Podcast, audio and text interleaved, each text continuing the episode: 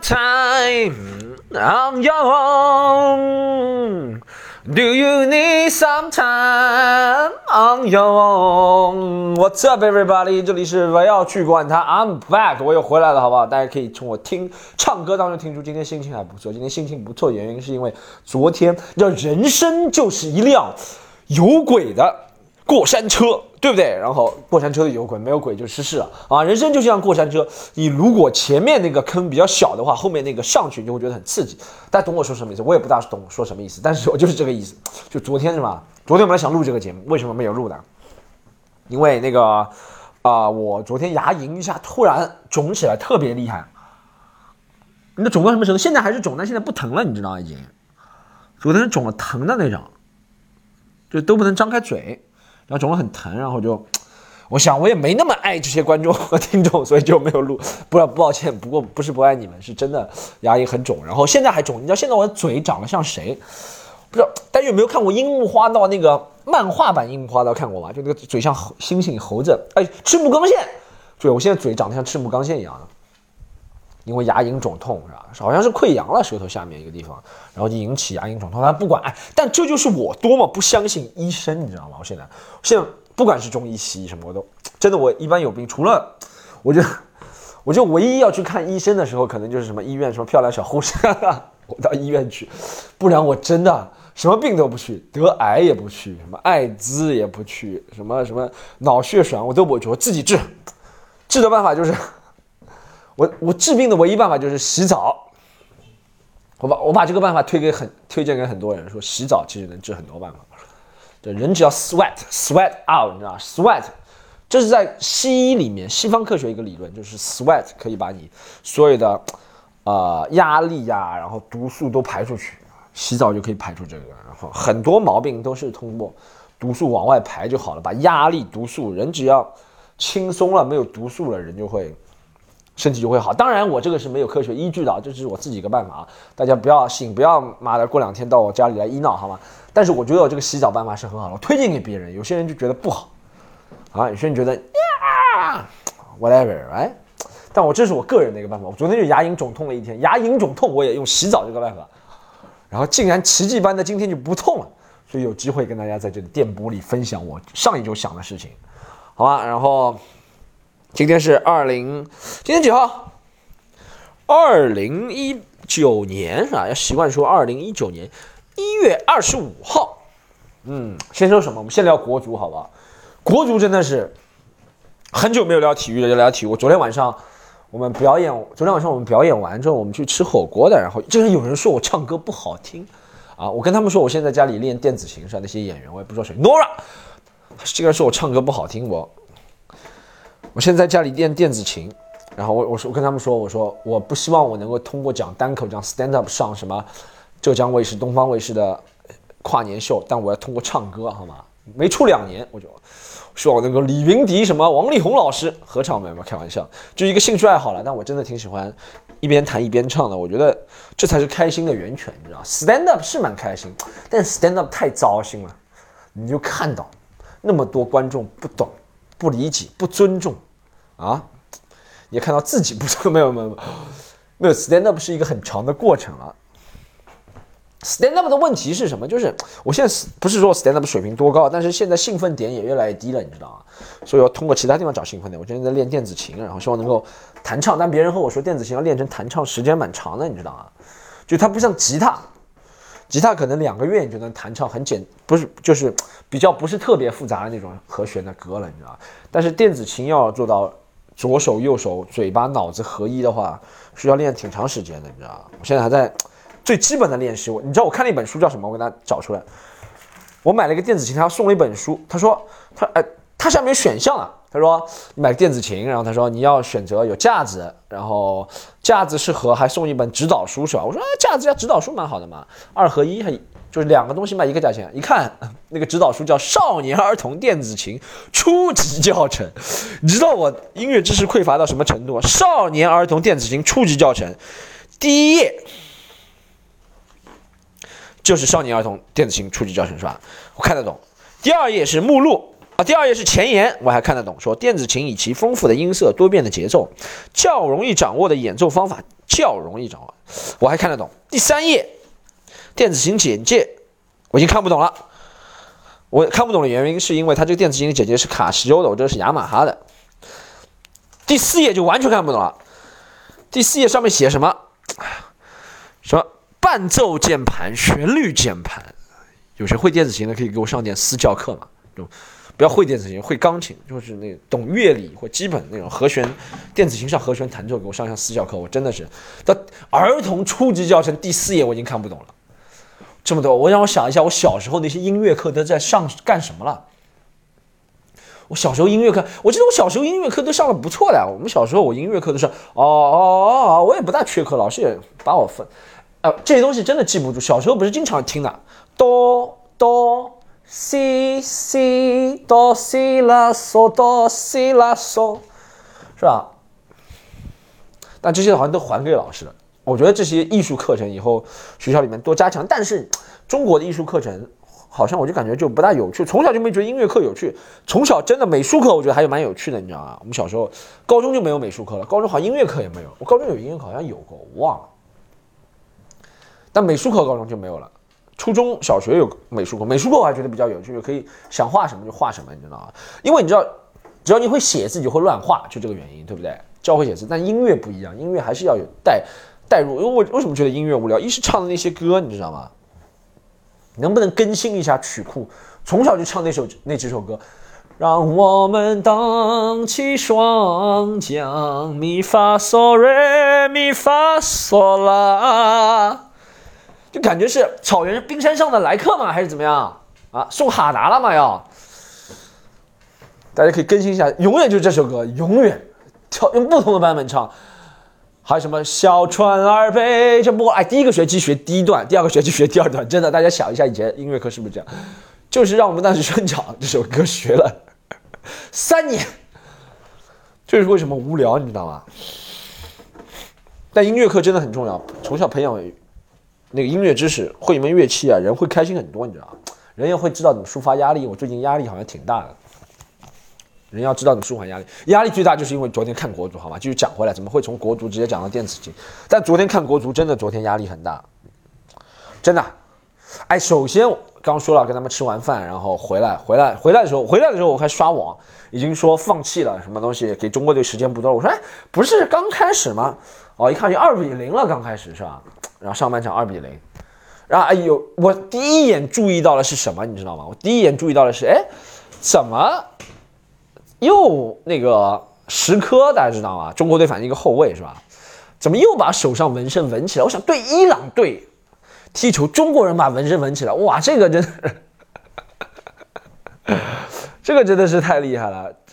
中国和伊朗踢球，中国人和伊朗人在一起，中国人把纹身给遮起来，哇，这真的这就像，举个让我想看，举个什么例子啊？这就像什么？这就像什么美国人和日本人在一起，竟然那些日本人都是胖的，美国人都瘦的，反正就这个意思，你知道吗？这我觉得太夸张了。亚洲舞台，我国外看了会怎么样？哎，我想，哎，这两个国家是不是一个国家？哇，中国人，我第一眼就被石科手上那个绑着把那个纹身遮住的地方，他那个纹身是不是对什么伊朗国家不敬啊，还是什么东西啊？不可能，他跟伊朗有没有私人仇恨？就算不敬，干嘛不能？我就搞不懂。国足野兽有个很好的段子讲那个纹身的，但别人的段子我不能讲，就讲这国足真的，但这次没有全部纹，好像我看到张琳芃，不是张琳芃，还有一个谁脖子上一个纹身没遮住，但我这一看就傻眼了。中国和伊朗踢，竟然中国是绑纹身遮纹身的那个国家。然后我继续看下去那个比赛嘛，啊，我就看完全真的无聊。哎，中国足球现在已经无聊到。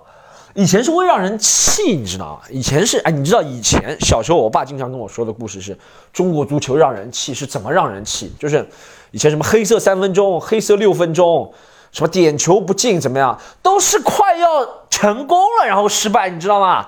所以会生气，你懂吗？现在是连成功都接近不了，你知道吗？就打了没脾气那种。以前都是打什么最后3分钟。1-0领先，然后被人家连进2个，但是前面是有1-0领先的基础了，领先了92分钟，你知道吗？现在是完全一点脾气都没，就不知道怎么，就感觉哇，这球怎么能踢得这么差？哎，你就发现足球是吧？这个技术不会随着科技的增长、经济实力的增长、人的身体素质增长而生长的。真的，哎，我讲一下我以前看国足，97年那个，97年有些人可能有些听众还没出生啊。97年的时候，我那个时候10岁，好吧，我就看了那个大连金州体育场10强赛，对不对？那个时候踢了真是好，虽然也被伊朗逆转2-4，但那个时候伊朗。你会觉得那个时候伊朗，但人总会厚古薄今一点。但你会觉得那个时候伊朗就比现在还厉害多了，什么马达维基啊，什么那个前锋叫什么哈坎什么达沃哈坎苏克是吧？反正很多人，我就记得马达维基啊，马达维基啊，因为在游戏里面数值很高，还有哈坎苏克，反正很多人，还有一个10号叫什么我忘了。反正那个时候伊朗是超级黄金一代，中国队超级黄金一代。那个时候昨天解说那张恩华也在是吧？那个孙继海啊，然后。是吧？郝海东啊，然后那个高峰什么都在是吧？然后2-4，对不对？但你觉得那个时候哇，全场进攻震天啊，就全场那金州体育场，咣咣咣咣咣。现在随着金州体育场的覆灭，随着大连足球的整体的下滑，中国足球也就不堪入目啊！我这第一次那么希望看那么多广告，真的，我唯一的亮点就觉得哎。这个解说足球的这个女生在张安华他们旁边还长得还不错，这场比赛唯一的亮点，真的完全他们还给中国队留面子，下盘解说，还要为中国队挽回颜面，你知道解说的时候还说哎我们下半场踢得不错了啊，下半场至少没有上半场那么狼狈，射门都没还不狼狈，要怎么样狼狈？两个都成年人踢要怎么样狼狈？就是别人无限，你以为踢游戏足球啊，平均5分钟进一个。你搬不回来就已经很狼狈了，好不好？因为我怎么这个手机还在响？你等一下，我中国队真的是让人愤怒，你知道吗？我真的我以前在节目说过，我是上港球迷，对吧？但是吴磊这个国家队的表现，我真是哎真的是判若两人啊！吴磊除了对菲律宾进两个还不错的球，但是菲律宾啊两个就怎么就不是就踢了很就水准下降很多，你知道吗？哎，这就很奇怪了。哎，你说怎么奥斯卡给他喂的球他就踢不歪？怎么谁郝俊明给他喂的球他就踢得很歪？我就搞不懂这和奥斯卡有什么关系，对不对？别人说哎，人家吴磊旁边是奥斯卡，当然进球多，对，奥斯卡能够创造出机会啊，怎么样？但是郝俊明创造出的机会他踢得很歪，这和郝俊明奥斯卡，我就搞不懂吴磊怎么到国家队状态那么差，我靠，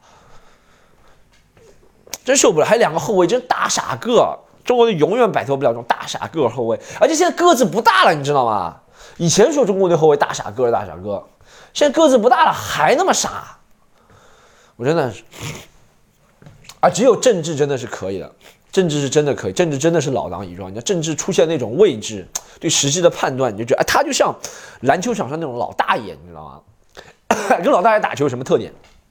就你投篮是吧？你队友投篮，你觉得你抢到位抢篮板，哎，那大爷突然出现把那个篮板抢下篮下补篮，你懂吗？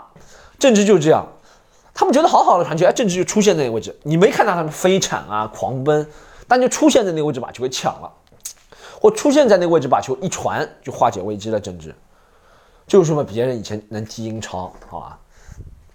其他队员的这个水平啊，我真的是，就技术动作还是停留。哎，你知道？一个最悲哀的是什么？就是10几年前我们开的那种玩笑，你知道吗？什么一停50米，什么都2过1，什么直接过个门将，现在还在发生，你知道吗？中国队那种水平，而且现在真的是以前是愤怒，现在对中国队已经是同情了，你知道吗？这就是你如果一个足球队已经靠别人，已经需要别人同情的时候，大家不要骂了，他们也不容易，你知道吗？就大家骂都不想骂，你就知道这个足球队是真不行，骂的都是差不多。你看为什么以前那么多人骂阿森纳啊，是吧？说他不争气啊，或者骂热刺是吧？或者是你说德甲球迷会怎么样？意甲球迷会骂什么 AC 米兰，现在骂的人也少了。怒气哀其不幸，怒其不争。现在就阿森纳上 AC 米兰都不行了，就不骂都不骂了，你知道吗？就觉得啊，活着蛮好的，你知道啊，他也不容易，对，他也不容易，他也是人，他也是有家庭。中国队就是现在这个状态，中国队现在最好的，中国队现在就是每一场踢之前是吧，先想好今天应该怎么道歉，是吧？先想一个比较好的官方道歉声明，真的是太可怕了，中国队。就我下半场看了，我真的是睡觉，我跟你讲啊，我昨天晚上牙痛到什么程度啊？牙龈啊，就翻来覆去的那种痛啊，痛到脚底都流汗啊。哎，看了中国队，果然催眠，啊，一觉1点半睡到5点半，就是5点半又5点半，今天早上不是被痛醒，是被胀醒的。那现在好多了，现在所以才给大家录这个，你知道，中国队真的催眠作用太强，牙龈肿痛成这样，还能让我催眠，我就真的我不是催眠，是真的不想看，你知道吗？什么呀？怎么就是30米的距离往回倒是吧？然后一脚传出界。就这个水平，什么赵旭日怎么能踢球？赵旭日这个水平，然后被别人什么一个反击就进了。啊，我虽然真的是纸上谈兵，我肯定没有他们踢得好，但是你是以这个为生的，你知道吗？中国队员，你知道我和国外 comedian， 我们就在我们这个圈子，我以我这个圈子跟中国对比，好吧？我一直在进步，我在试图进步，我在试图向别人学习，我在试图把中国人或者中国这个品牌往外国外往世界上有一种正面的推广，你知道中国国家队做了点什么啊？真的是现在已经不是新伤也不是笑话了，就感觉这个现在看足球已经变成情怀了，就80后的情怀70后的情怀，就是我们看了一辈子了，是吧？我是看中国队是记忆最深的就97年开始，对不对？然后可能有人从什么那种黑色3分钟对韩国那种就开始，或者是怎么样，或者对新西兰那种80年代的就开始。我爸反正情节很深，他每场都看中国队，从来不去现场看的啊。他就跟我喜欢我们单口喜剧的很多观众一样，我只在网上看吐槽大会看的，你的一些 Storm 一些网上视频我看了，现场我是不看的啊。反正我爸就是这样子的忠实粉丝，他什么都没看过，什么没看过啊。新西兰那种比新西兰以前就对新西兰那个比赛才看过，反正就是被别人做了，然后差什么朱广沪、古广明，反正就这种名字，你知道吗？他看，而且我你知道他对他来说，真的看足球，以及他这个年纪了，已经不抱有什么中国队出现啊什么激动啊，就是一个娱乐，你知道吗？就是要做这件事情，就是吃完饭要洗碗，中国队比赛就要看。看完也没什么，就去乖乖睡觉，对他也不会催眠，也不会助眠，就变成一个 routine 了，你知道？中国足球已经让人失望成这样，行尸走肉，球迷都变行尸走。你说，当一个国家的球迷真的是比球员更有激情，不一定说更热爱，但更有激情，对不对？情绪起伏更大。当球迷都变成行尸走肉了，你就知道这个国家的足球队真的是惨不忍睹，好吗？我觉得我看中国队主要是最近太寂寞了，好吧，没有人想，没有人爱啊，开始诉苦了没有？最近还是有点心情，还是有点低落的，你知道吗？哎，我妈的，真的在，我真的现在有时候回想，你现在看有一个很这个 podcast 突然出现了一个转折，好吧，从刚刚中国队这么激情，但我今天激情不了，就因为嘴这个关系，牙龈肿，但是能跟大家讲一些思考过的东西啊，真的是。我觉得我这要孤独终老一辈子。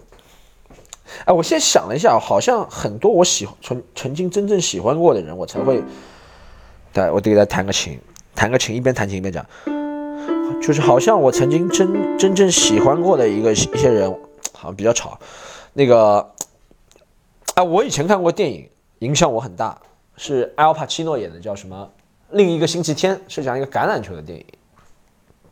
我大概是在18、19岁的时候看了这个电影，看这个电影片段了，我没完整看过，后面完整看过但我忘了。反正这里面一个精彩片段就是讲阿尔帕奇诺，他在那个他是那个橄榄球的教练，然后他在里面怎么鼓励他们队员，然后他讲了一句话，他说什么？他说我已经失去一切了，但是我要奋斗。他说什么 ？I've lost everything I had, I've driven out all the women I love, right? They love me, right? 然后我现在。他说：“我把所有喜欢我的人都赶走了，怎么样？把爱我的人都赶走。我现在觉得这是我的生活，你知道，我也是这样，我也会。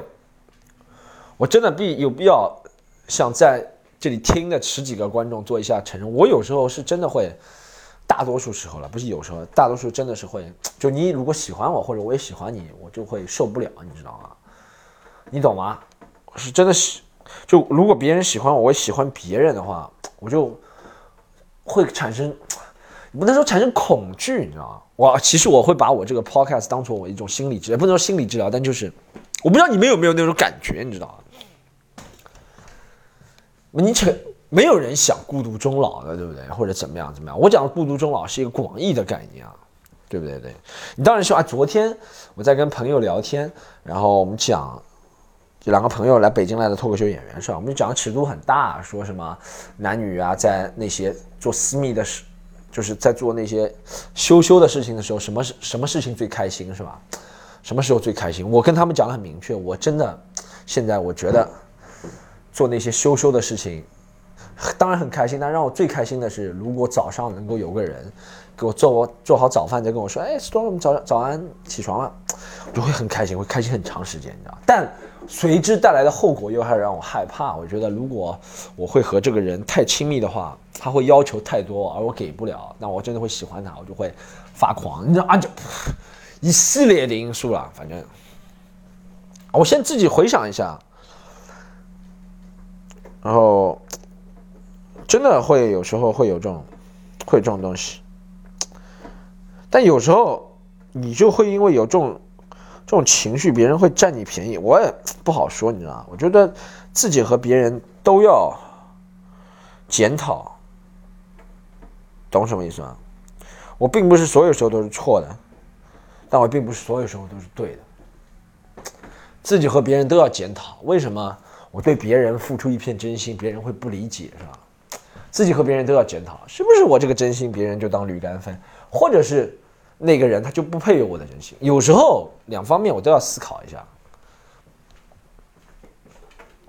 是不是自己的举动让别人害怕，或者是，对不对？或者是别人就是喜欢把你的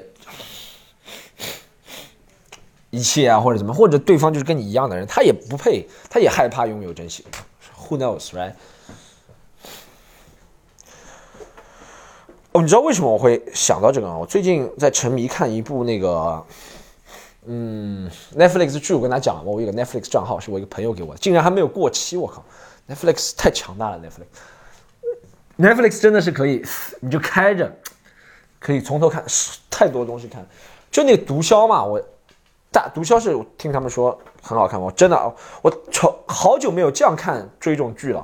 毒枭前两季我都看完了，就是讲哥伦比亚的，我就发现。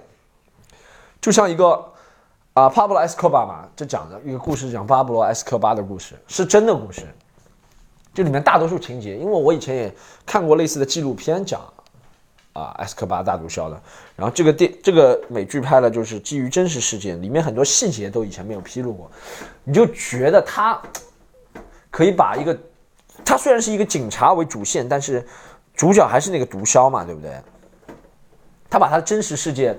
他把他真实他的狂妄，他的自大，他的恐惧，他的负担，他的什么什么都表现得很好，就是很真实，你知道吗？会真实到让你觉得假，但你一查资料，我操，都是真的，你就觉得哇，这个片子表达得太好了，就会让人隔着屏幕都会感受到那些恐惧啊，那些怎么样的。我推荐大家看一下这个，我不知道人人影视上面有吗？叫《大毒枭》，你还会了解到通过这部。那个美剧了解到很多美国的，就美国对待外国的那些，因为他是讲两个美国的反毒的警探，然后到哥伦比亚去反毒，你知道吗？为什么会这样？因为在80、90年代，然后美国那个时候可卡因盛嚣尘上的时候，都是从哥伦比亚进口的，然后很多人就要求美国政府阻止出面。制止这件事情，然后不能怎么样，然后美国政府就和哥伦比亚签了引渡条款，然后把美国的什么联邦探员派过去，然后怎么样，你知道，其实这背后还会带着其他的生意，你知道，它就不仅因为美国在南美洲的势力，它在南美洲一直要，因为南美洲是 communist 的集中地，你知道吗？所以美国在这个 drug 和 communist 之间，它会权衡这件事情，你知道，所以大家看这个剧你就知道了，它会把这个讲得很好。讲其实你看，不管是什么，咱们就讲美国，不要讲所有国家。他对一些事情，你看上去是犯罪或你看上去是好的事情的处理，他就会有牵扯到很多很多的角度。真的，有些时候你会觉得，哎，有时候生活当中你也会思考，是吧？就是为什么我做了这个事情不会得到，哎，没得到表扬？我觉得我做的是好事情，他觉得是他做了一个错的事情，他得到表扬或者怎么样，不公平，是吧？真的，因为生活有太多的角度，你只是从你的出发点看，你这件事情做的确实好事，可能别人觉得你是做好事，但对别人来说，你做的这个好事，并没有给他带来你想象的那个好处或者怎么样，对不对？他就觉得啊，你或者你打乱他原来的计划。大家听懂了吗？我也必须说了比较模棱两可一点，才能确保这个能播出。但是大家懂我这个意思吗？大家可以去看一下这个，好吗？大毒枭埃斯科巴，哎，真的 ，Netflix 很强大。Netflix 大家看过吗？他去年还出了40几个不同人，10几个国家的一个单口专场，我都没看，但我听说很差，你知道之类啊。但我不知道他的钱是哪里来，怎么这么多的钱烧在单口上 ？Netflix 真的是比效果文化还要执着于单口，效果文化还出 SNL， 还出那些 sketch 剧，你知道 ？Netflix 真的是太执着于单口了，40多个国家，那些人就特别差，特别尬，你知道吗？而且你知道那种尬，对我们演了多你就知道，那个是常规性的尬，他就没那个实力，不是什么现场观众不行，他尬了，你知道吗？因为有些时候你看一些大师，你看其实看 George Carlin 这个专场，有些专场其实观众也没笑得很厉害，但你觉得啊，就是观众不笑那场，不是他发挥没有不好怎么样，但这个观众你觉得就是这个几个演员垃圾，你知道吗？讲的东西尴尬的要死，自己都不好意思讲下去了。Netflix 还是 invest in them， 投资在他们身上，这不他背后藏着一个什么系统 ？Netflix 它是要什么破解人类笑嘛？是什么？是什么那个十维空间派来的嘛？啊，他说要把人类笑，他说人类为什么幸福？他们自认为是宇宙当中最幸福的一个物种，因为他们能笑。我们要了解一下他们这个笑的，哎，有可能是这个阴谋。大家真的不要听我觉得在这里天方夜谭，有可能就是他们派来一个叫 Netflix 的东西。反正钱嘛，钱这个东西在十维空间里面什么都，葛飞昨天给我讲了一个，说十维空间什么都是可以很容易得轻而易举，所以钱也是轻而易举的，然后给他 Netflix 很多钱，让 Netflix 做，他研究人类是怎么笑的，只有你研究他怎么笑，你才知道怎么样不让他笑，怎么样让他的生活 miserable 可悲，有可能是。但我除此之外，你看他们现在，哎，你看现在 Netflix 渐渐在转变人的笑点，你看到吗？大家可以看到那个趋势嘛？可以看到那个趋势，对不对 ？Netflix 在渐渐转变人的笑点。或者我们的一些媒体啊，或者是在微博啊，或抖音啊、快手，也在渐渐转变你的笑点。当你的笑点能被人操纵的时候，你自己大，每个人都会自大，都觉得我的笑点是最独一无二的，我的笑点是最高的，或者我笑点怎么样。但是你 stupid， 你没有想过你的笑点也能被人操纵，啊？你的笑点被人操纵之后，你就很可怕，你知道，你弱点都会暴露了，对不对？这只是一个骇人听闻的我一个假设了。讲到骇人听闻假设，我再给大家讲一个，我那个手机前2天摔坏了嘛，然后被迫是吧，买了一个最新款的 iPhone， 好吗？就是 XX 是吧？最新款的 iPhone， 不是我真的想花很多钱买手机，但真的是我原来那个 iPhone 摔坏了。你知道我原来的 iPhone 摔坏到什么程度吗？就是我不是本来就有很多毛病了，我那个 iPhone 什么。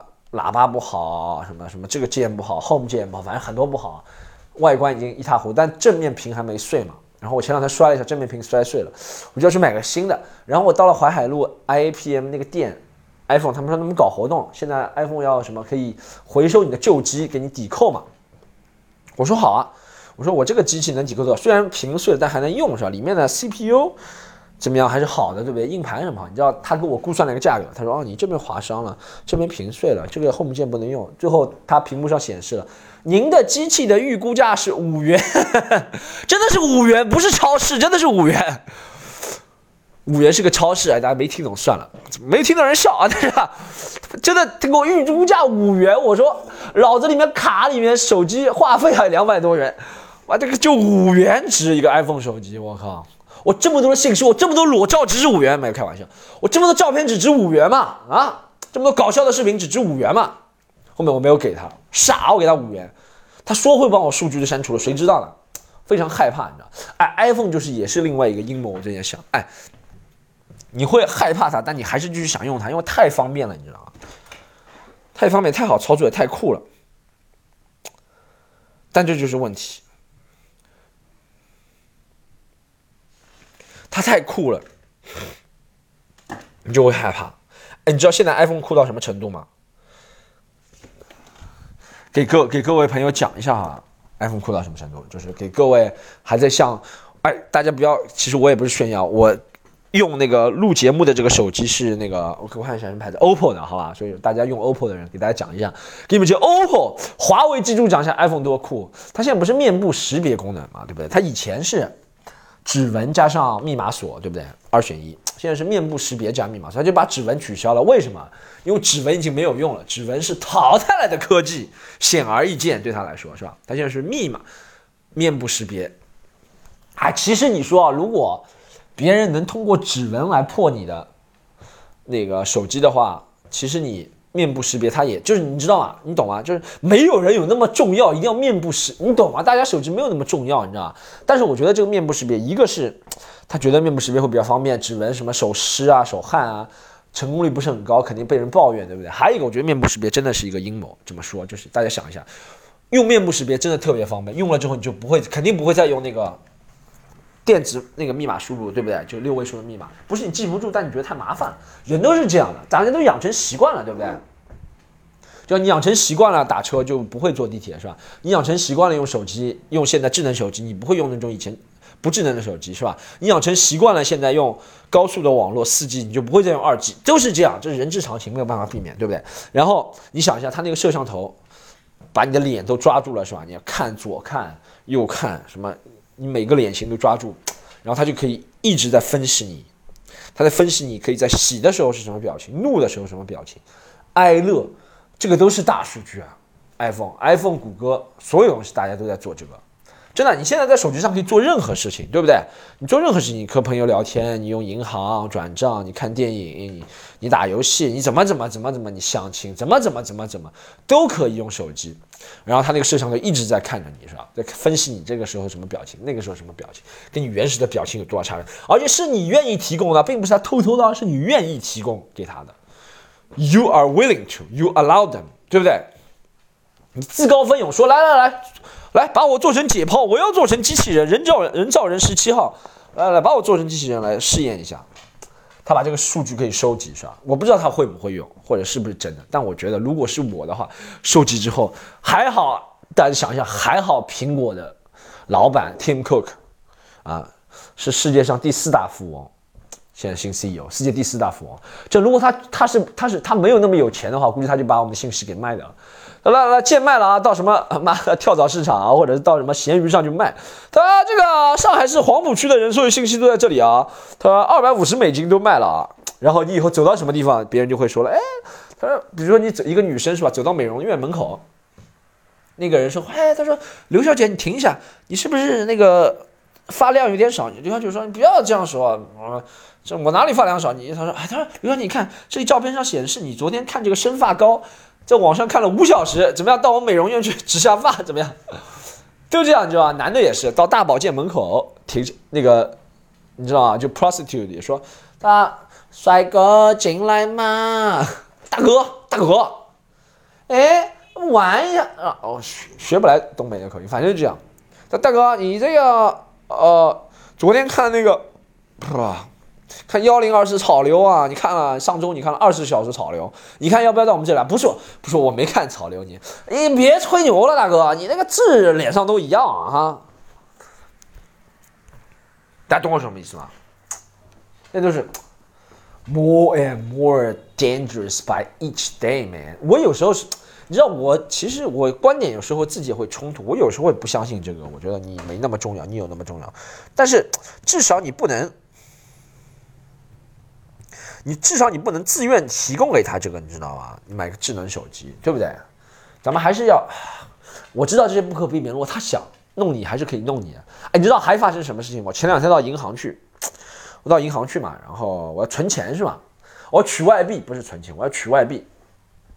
然后他和我说，取外币要提前那个叫什么啊？提前通知吗？这我肯定理解的，对不对？我不是傻子，我不是说不行，我现在就要取我这个钱，要打到拉登的账号上，不会这样的是吧？我这可能理解，我说啊，可以，我当然可以等了。那个提前通知，这是法律规定啥？这种事情肯定可以做的是吧？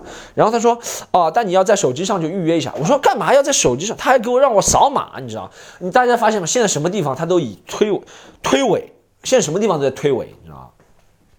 我都讲过，就是公司规定。只要你一说是公司规定就可以了，你不管有没有这个公司，银行肯定有个公司啊，其他地方也是的，什么卖个生煎铺的地方，他也公司规定或者怎么样。他哎，我继续讲我那个换外币的故事。然后我说我要去换外币啥，然后他说啊，先生你先扫一下这个二维码预约。我一开始先想啊，是扫预约吧，反正它有可能是个什么预约等待的一个什么页面。扫进去不是，扫进去是个抽奖页面，中国银行。我说这抽奖和预约有什么关系？他说你抽完奖就可以预约了。我说你不要骗我好吗？你用你的脑子想一下，抽奖和预约有什么关系？哪里有？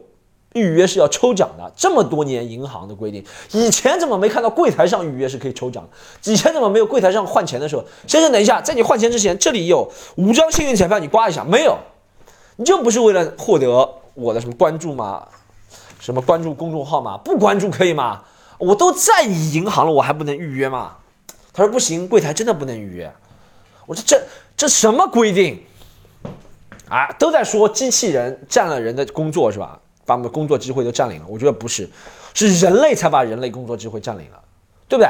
哎，那个机器人，哎，那个就是 APP 没有说话吧？那个公众号没有说话吧？说把这3个柜员给清除出去，没有，是其他人自愿加入他们这个组织，说哦，不是啊，他说不是啊，我们今天柜员太多了，我们要发明一个公众号，以后就不需要有专门预约的员工了。对，把2个人失去了工作，是不是？那听懂我在说什么？我有时候觉得我真的是有点超乎寻常，不是褒义词啊，就是有点不大正常。Because sometimes I'm lonely, I'm so lonely, I got nobody。有点悲伤，但真的有时候会悲伤啦。